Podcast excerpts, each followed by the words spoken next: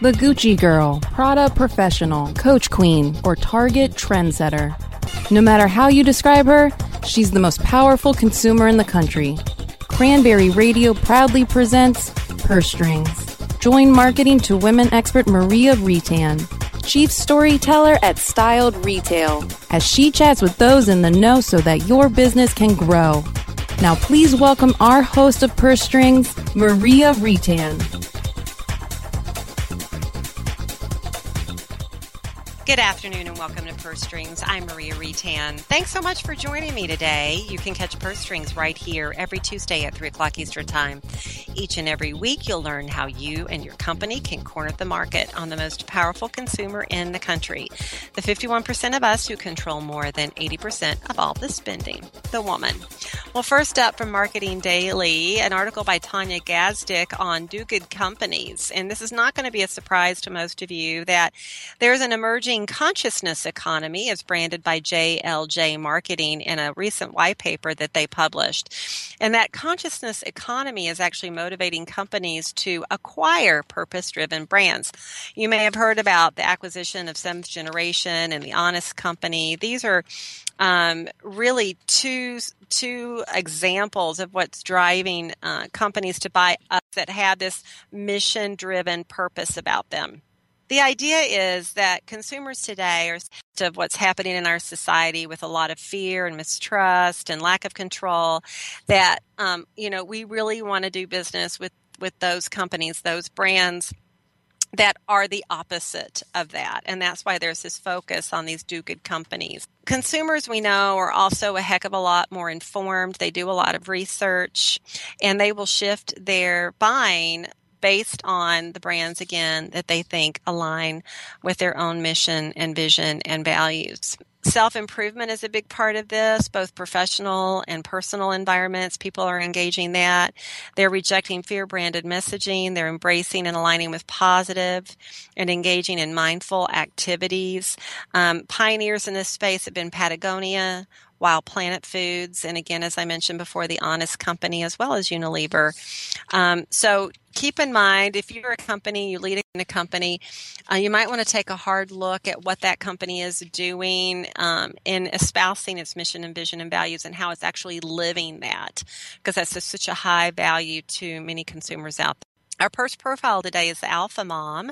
This is a millennial mom, uh, about 1.6 million of them out there, college grads, employed full time, married with children in the home, uh, over 121k median house household income, keeping up with fashion, seeing themselves as influential trendsetters, confident, they say, and embrace their individualism, ambitious and motivated, but living in the moment and taking advantage of all that life has to offer. That includes uh, switching things up for novelty and change, but always with an eye to value. They'll pay more for it. So, where are they shopping?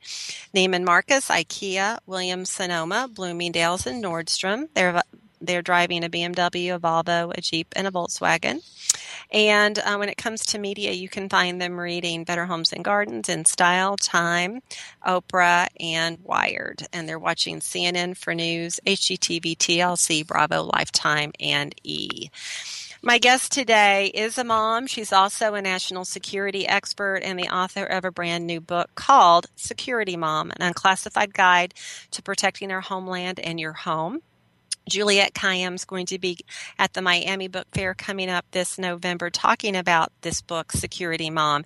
It's based on her own years, 15 years, managing complex policy and organizing government responses to major crises like the H1N1 pandemic and the BP oil spill, among others.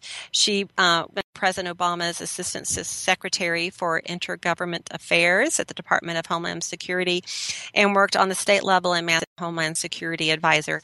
She's seen it all, um, and she's here to tell us that things aren't as bad as we think, and that while there's risk all around us, we can help mitigate it and also um, have a little bit of control in our lives. I know I'm very excited to speak to Juliette Kayyem, and I'm sure that um, you probably want to know what she has to say on this very timely topic of security in the United States. So stick around. We're going to talk to Juliette when we return in just a moment. Purse Strings. We'll be right back after a word from our advertisers.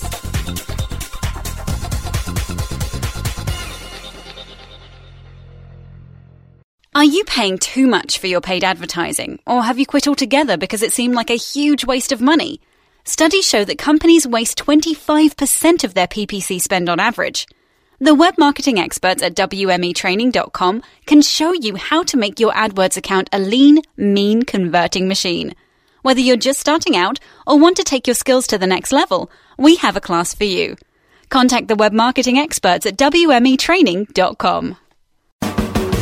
Literature is taking over Miami streets. Between November 13th and the 20th, downtown Miami will transform into a full week celebration of the literary arts. More than 500 plus authors are coming to share their new work at the 2016 Miami Book Fair.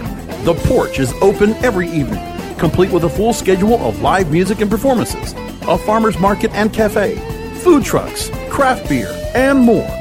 For more information on the 33rd Miami Book Fair, November 13th to the 20th at Miami Dade College's Wolfson campus in downtown Miami. Call 305 237 3258 or visit MiamiBookFair.com. Follow Miami Book Fair on Facebook. Add some Cranberry Radio podcast to your playlist as part of a better profit margin. Cranberry Radio. It's it's good for you. Really. Purse Strings is back with the inside track on today's women. Once again, here's Maria Retan. Guest today is Juliette Kayyem. She spent over 15 years managing complex policy initiatives and organizing government responses to major crises, and boy, are they major, in both state and federal government. Most recently, she was President Obama's Assistant Secretary for Intergovernmental Affairs at the Department of Homeland Security.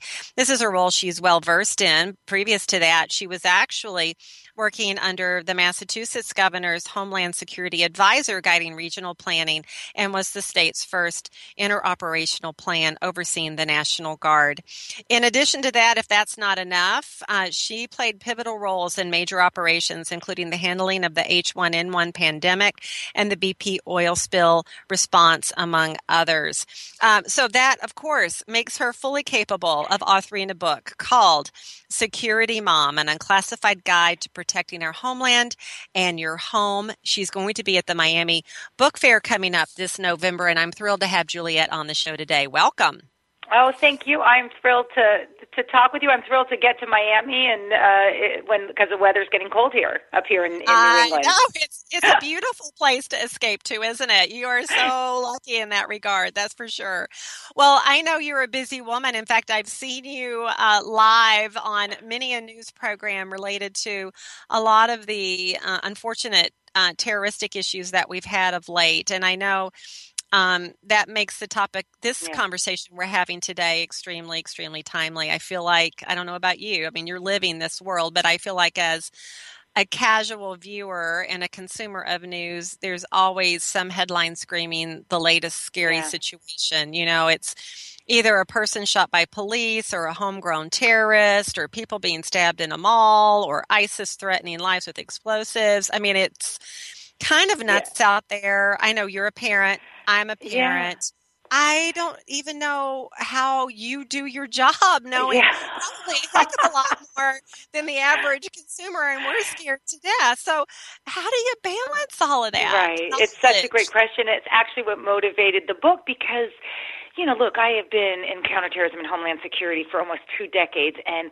the idea that I would write a memoir, right, about being a mother of three and dealing with these, you know, big crises and big threats and and vulnerabilities, you know, would have never crossed my mind. But it's a question like yours that got me to thinking, you know, people just they they they want to stop being afraid. I believe that. I think you know you just can't process all of the all of this bad news, and maybe there's a way that I can, you know, present the world as at least I see it, and the risks that we face as a country, but also things that you can do, that anyone can do, that communities can invest in, that that corporations and the private sector, so that we all. Um, sort of own our own homeland security. And I, I opened the book with sort of saying, you know, we, meaning my my profession, because I write this book, you know, with the with the ability to look back, right, and things that mistakes that I had made. I said, you know, my profession had talked to citizens in a way that made them either tune out or freak out and those were the only options we gave you right you know and right. um and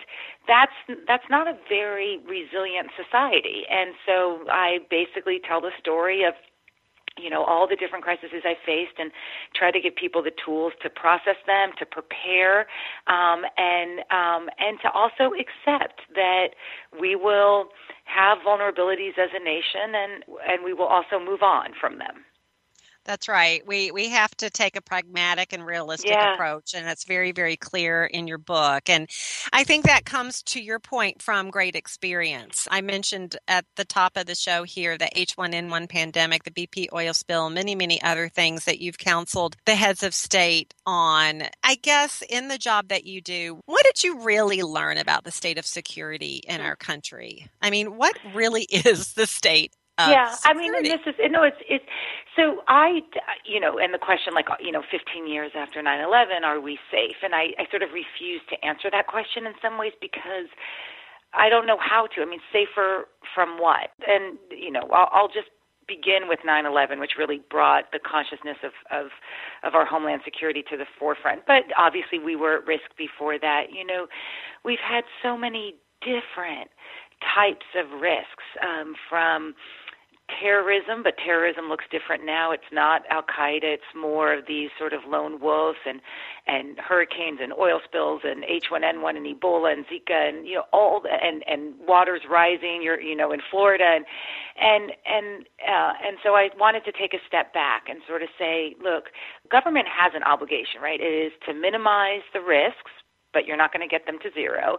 It's to maximize defenses so that we have a competent you know response capability that we're investing in our first responders, uh, but also that we maintain uh, as a society, as communities, as a nation. And I think about that those three requirements all the time now that we we're never going to get to perfect accept that prepare ourselves and get ready for you know the thing more and so like one of the anecdotes i talk about you know well, I was the state homeland security advisor in Massachusetts, I oversaw the you know the state side of the Boston Marathon planning mm-hmm. uh, before before the attack, and people will often say to me, "Well, you know, what did we learn? How do we make the Boston Marathon?"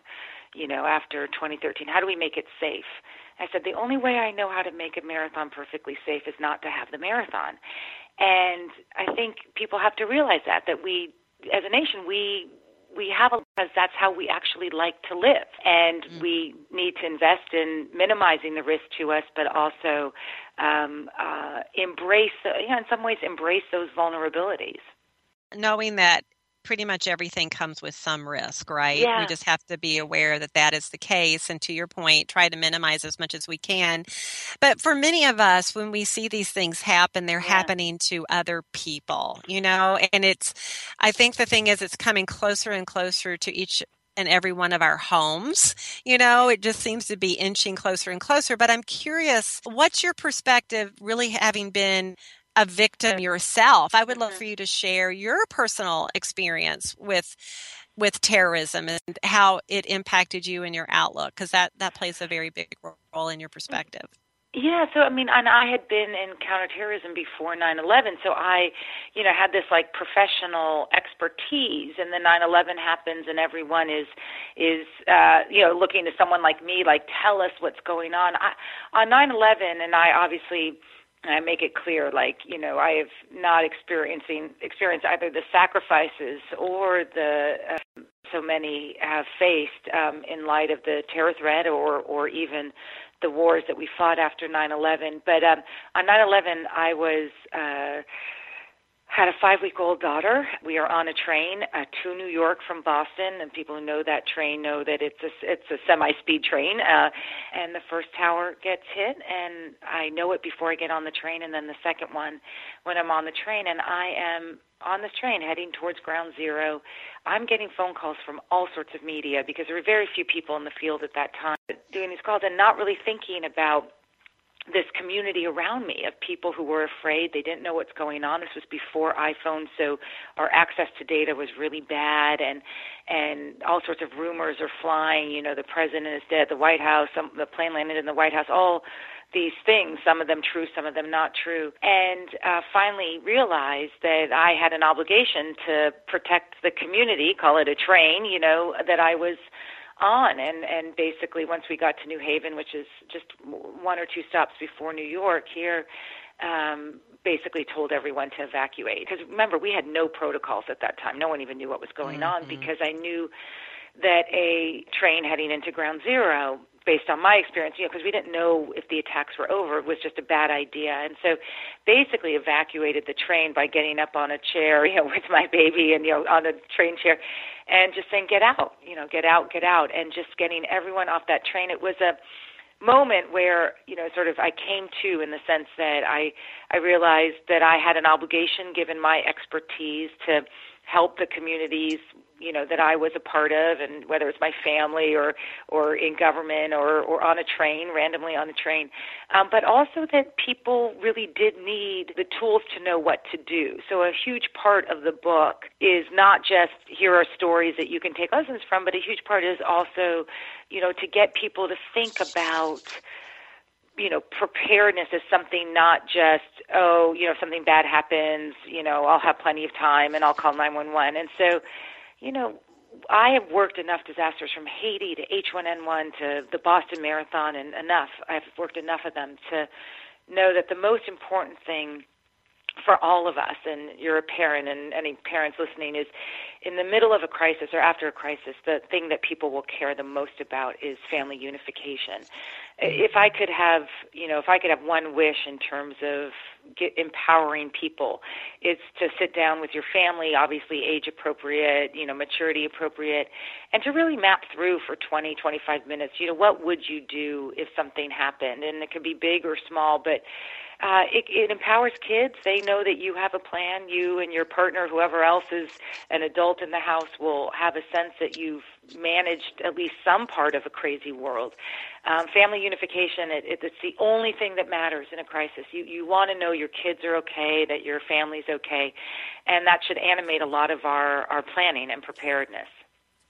Right. And I, I want to get into a little bit more detail on mitigating the yeah. risk and preparing for the worst in just a moment. But your, your story that you just told about kind of the, that tragic day for our country and, and your personal impact and the fact that we really were living in there wasn't communication and there weren't these things in place, which seems like a lot. Mm. But it really did lead to what was being called the security mom syndrome, you know, yeah. where back in 2004, I think it was the first security mom, but this wave of this heightened awareness that we needed to have a safer, more secure America. But so much has changed between 2004 and now. But do you feel that what was plaguing the security moms of 2004 is still what's plaguing security moms today, even though fast forward all these many years? Yeah, so it is. It's, it's such a great question because obviously the the title of my book is a little play on this the notion the security mom was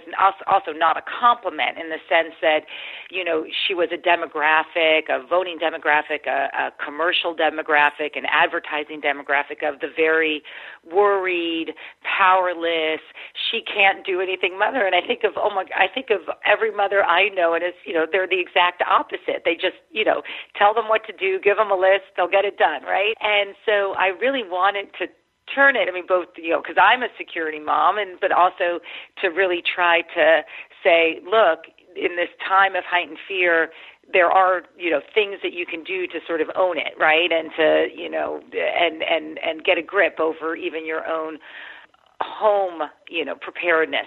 I think it's it's interesting the fear factor uh, whether it's we're in the middle of an election or at the end of one and and also just out in the world really does ebb and flow with what's going on in the world. So you did see this sort of rise of uh, concern, uh, at least in, in the polling, that, that people were following. You know, obviously after Paris and Brussels and um, and Orlando, it's it's ebbed a little bit. Um, public health scares like Ebola uh, and Zika also uh, are of our. If you just look at the polling of uh, you know sort of impact women in particular, uh, mothers more, sort of thinking about your kids and vaccinations.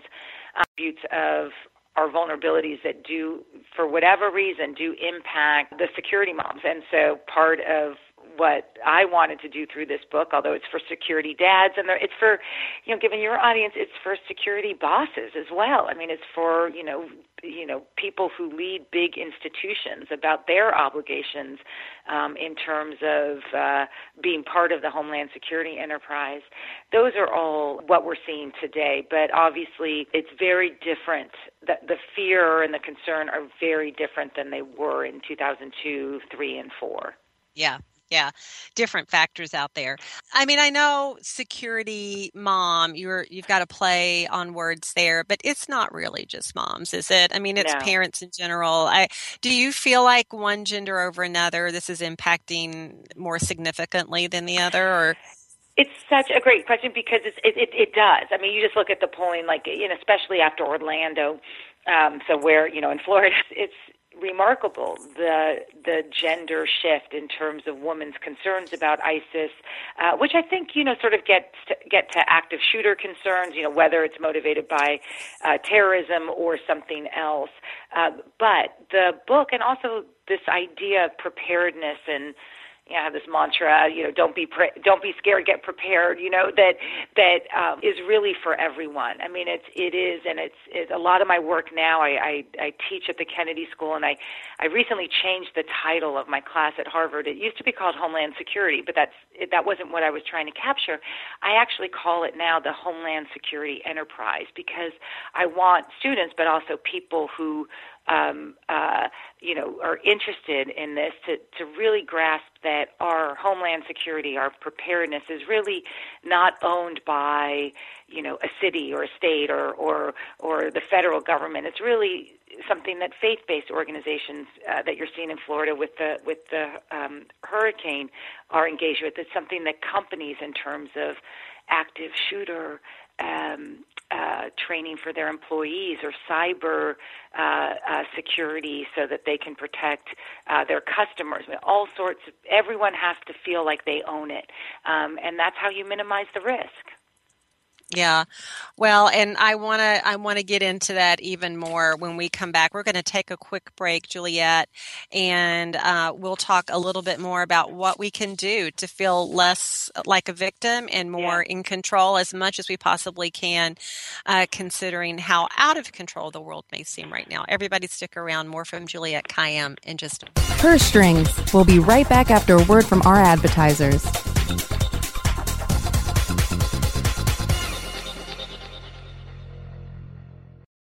Is your website hacked?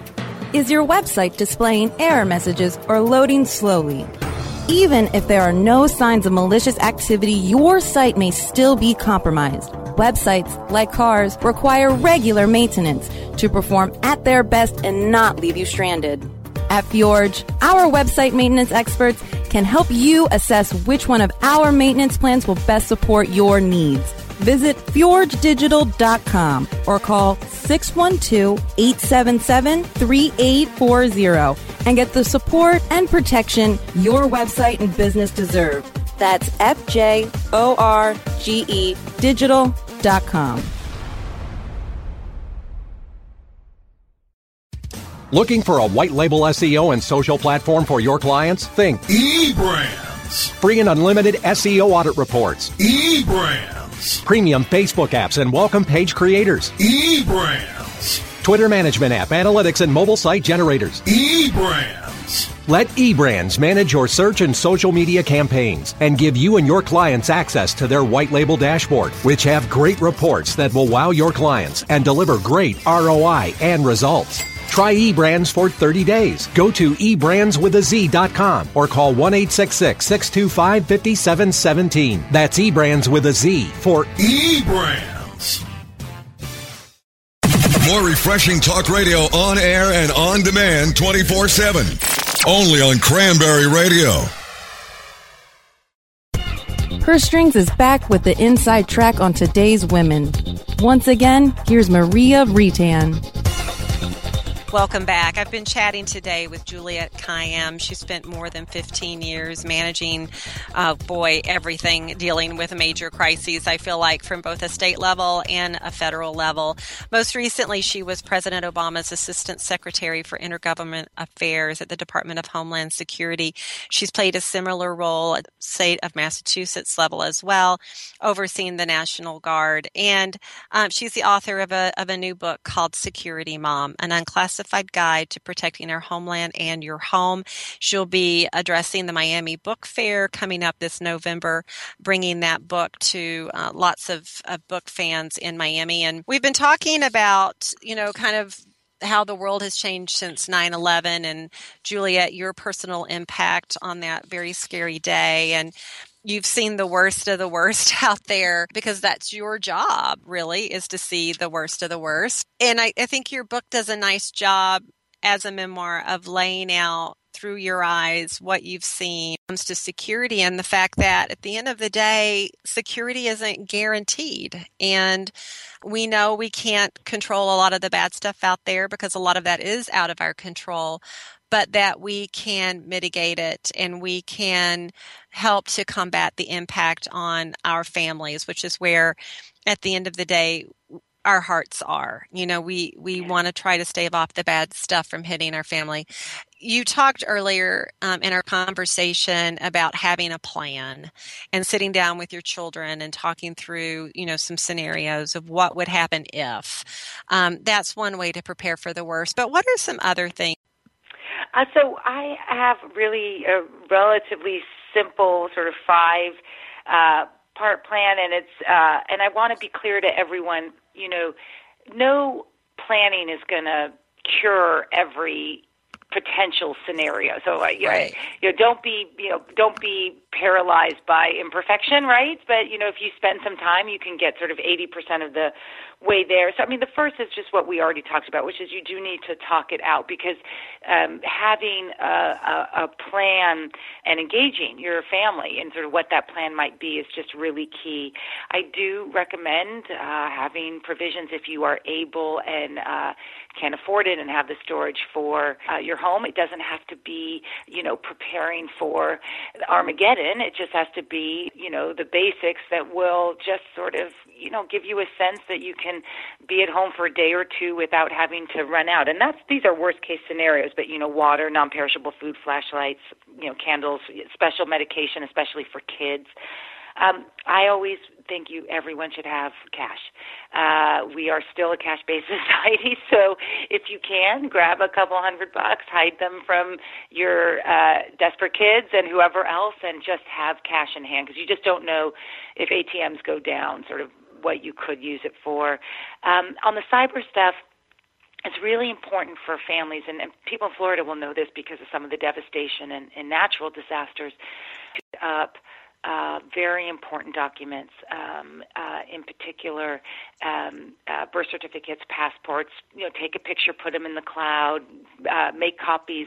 Uh, don't just leave them in the same place where the originals are. Mail them out of state. Uh, I've seen too many people have to spend too much time recreating the basic foundation of, of their identity, and it's just so not worth it. Um, and so, and it could be easily solved. And then, you know, finally, I just I, I really think if people could, um, you know, while you're doing all of this, still live your life. That's always my mm-hmm. number one you know attribute you know people will say should i go to europe uh you know after paris i said you know like it's not like there's going to be a white flag ha- hanging over Europe in in a few months that everything is fine. I mean, we we ha- unfortunately the world is in such a way in which there are uh, risks, but uh, but you know if you've been planning that trip to Paris, still go. Yeah, and so mm-hmm. I think it's important for people to hear that from someone like me, because uh, because um, uh, uh, you know the, because there are ways in which you can sort of be paralyzed into not acting, and I think that would be the worst reaction to a lot of the news that we see on the headlines.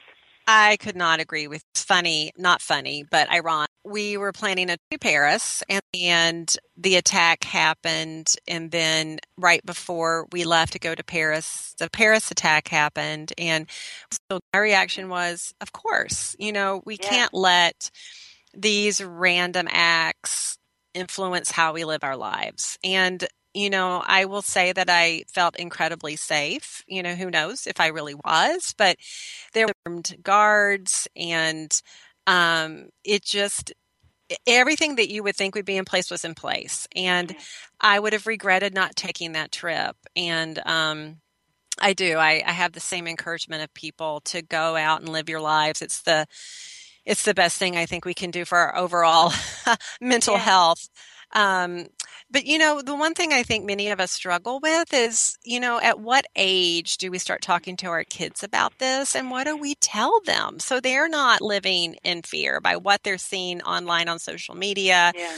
YouTube videos, on, you know, TV screens. What what do you advise there? So it's that uh, it is it is hard because I mean you know as a parent I mean sometimes it's not even the age it's maturity. Can they handle it? Some kids are more nervous than others. So what I believe and I've talked to many doctors and others about this because I you know I have a career in which my kids are essentially living this stuff through their mom's work right, right. and so um and have thought about it a lot. So I mean I think the first thing that we all know but just you got to check yourself is you know your kid's sense of well-beingness is related to yours. So if you have a tendency to have the news on too much or yell at the tv and say you know the world's going to hell in a handbasket you know turn off the tv you know mm-hmm. make sure that your kids you know they're they're absorbing your own anxieties um and so uh we just don't want a generation of of anxious kids uh, you know, we want empowered kids.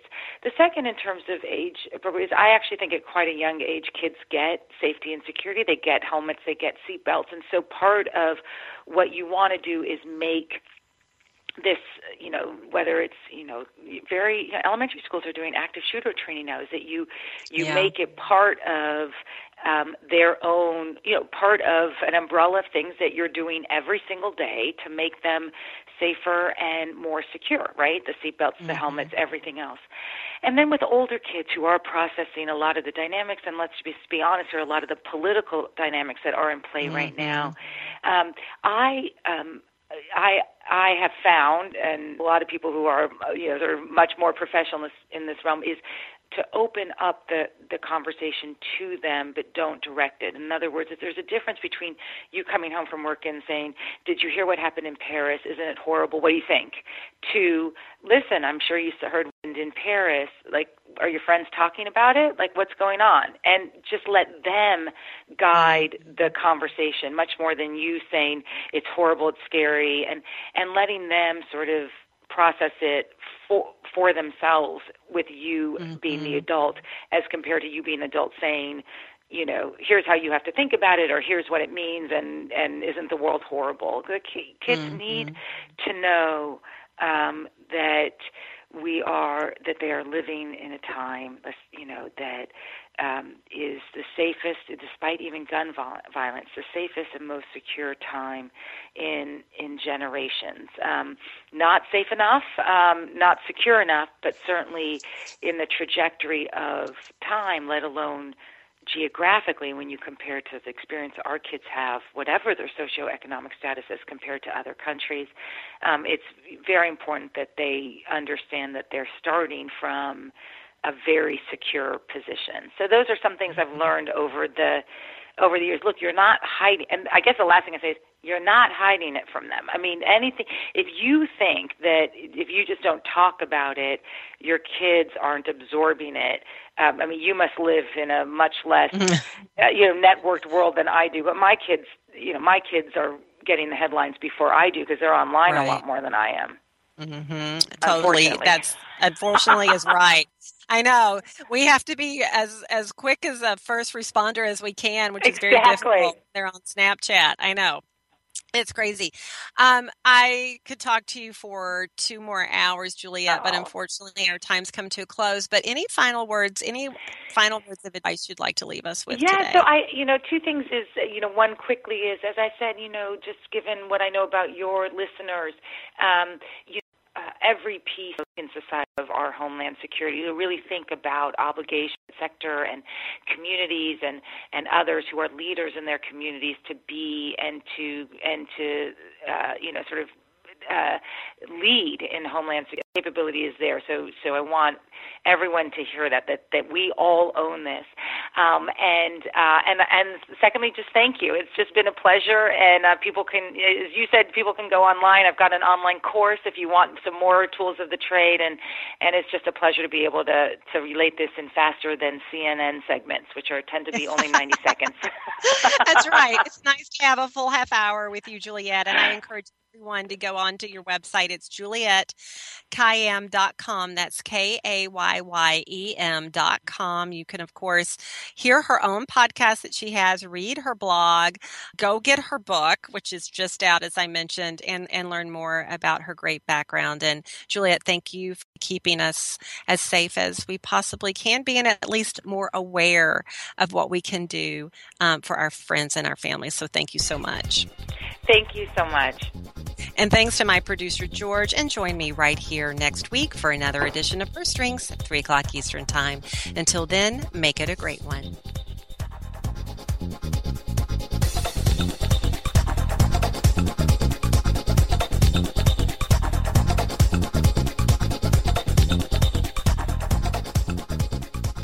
The opinions expressed are those of the hosts and their guests and do not necessarily reflect those of the staff and management of Cranberry News Marketing and Cranberry.fm. Rebroadcasts or retransmission of this content without proper consent is prohibited.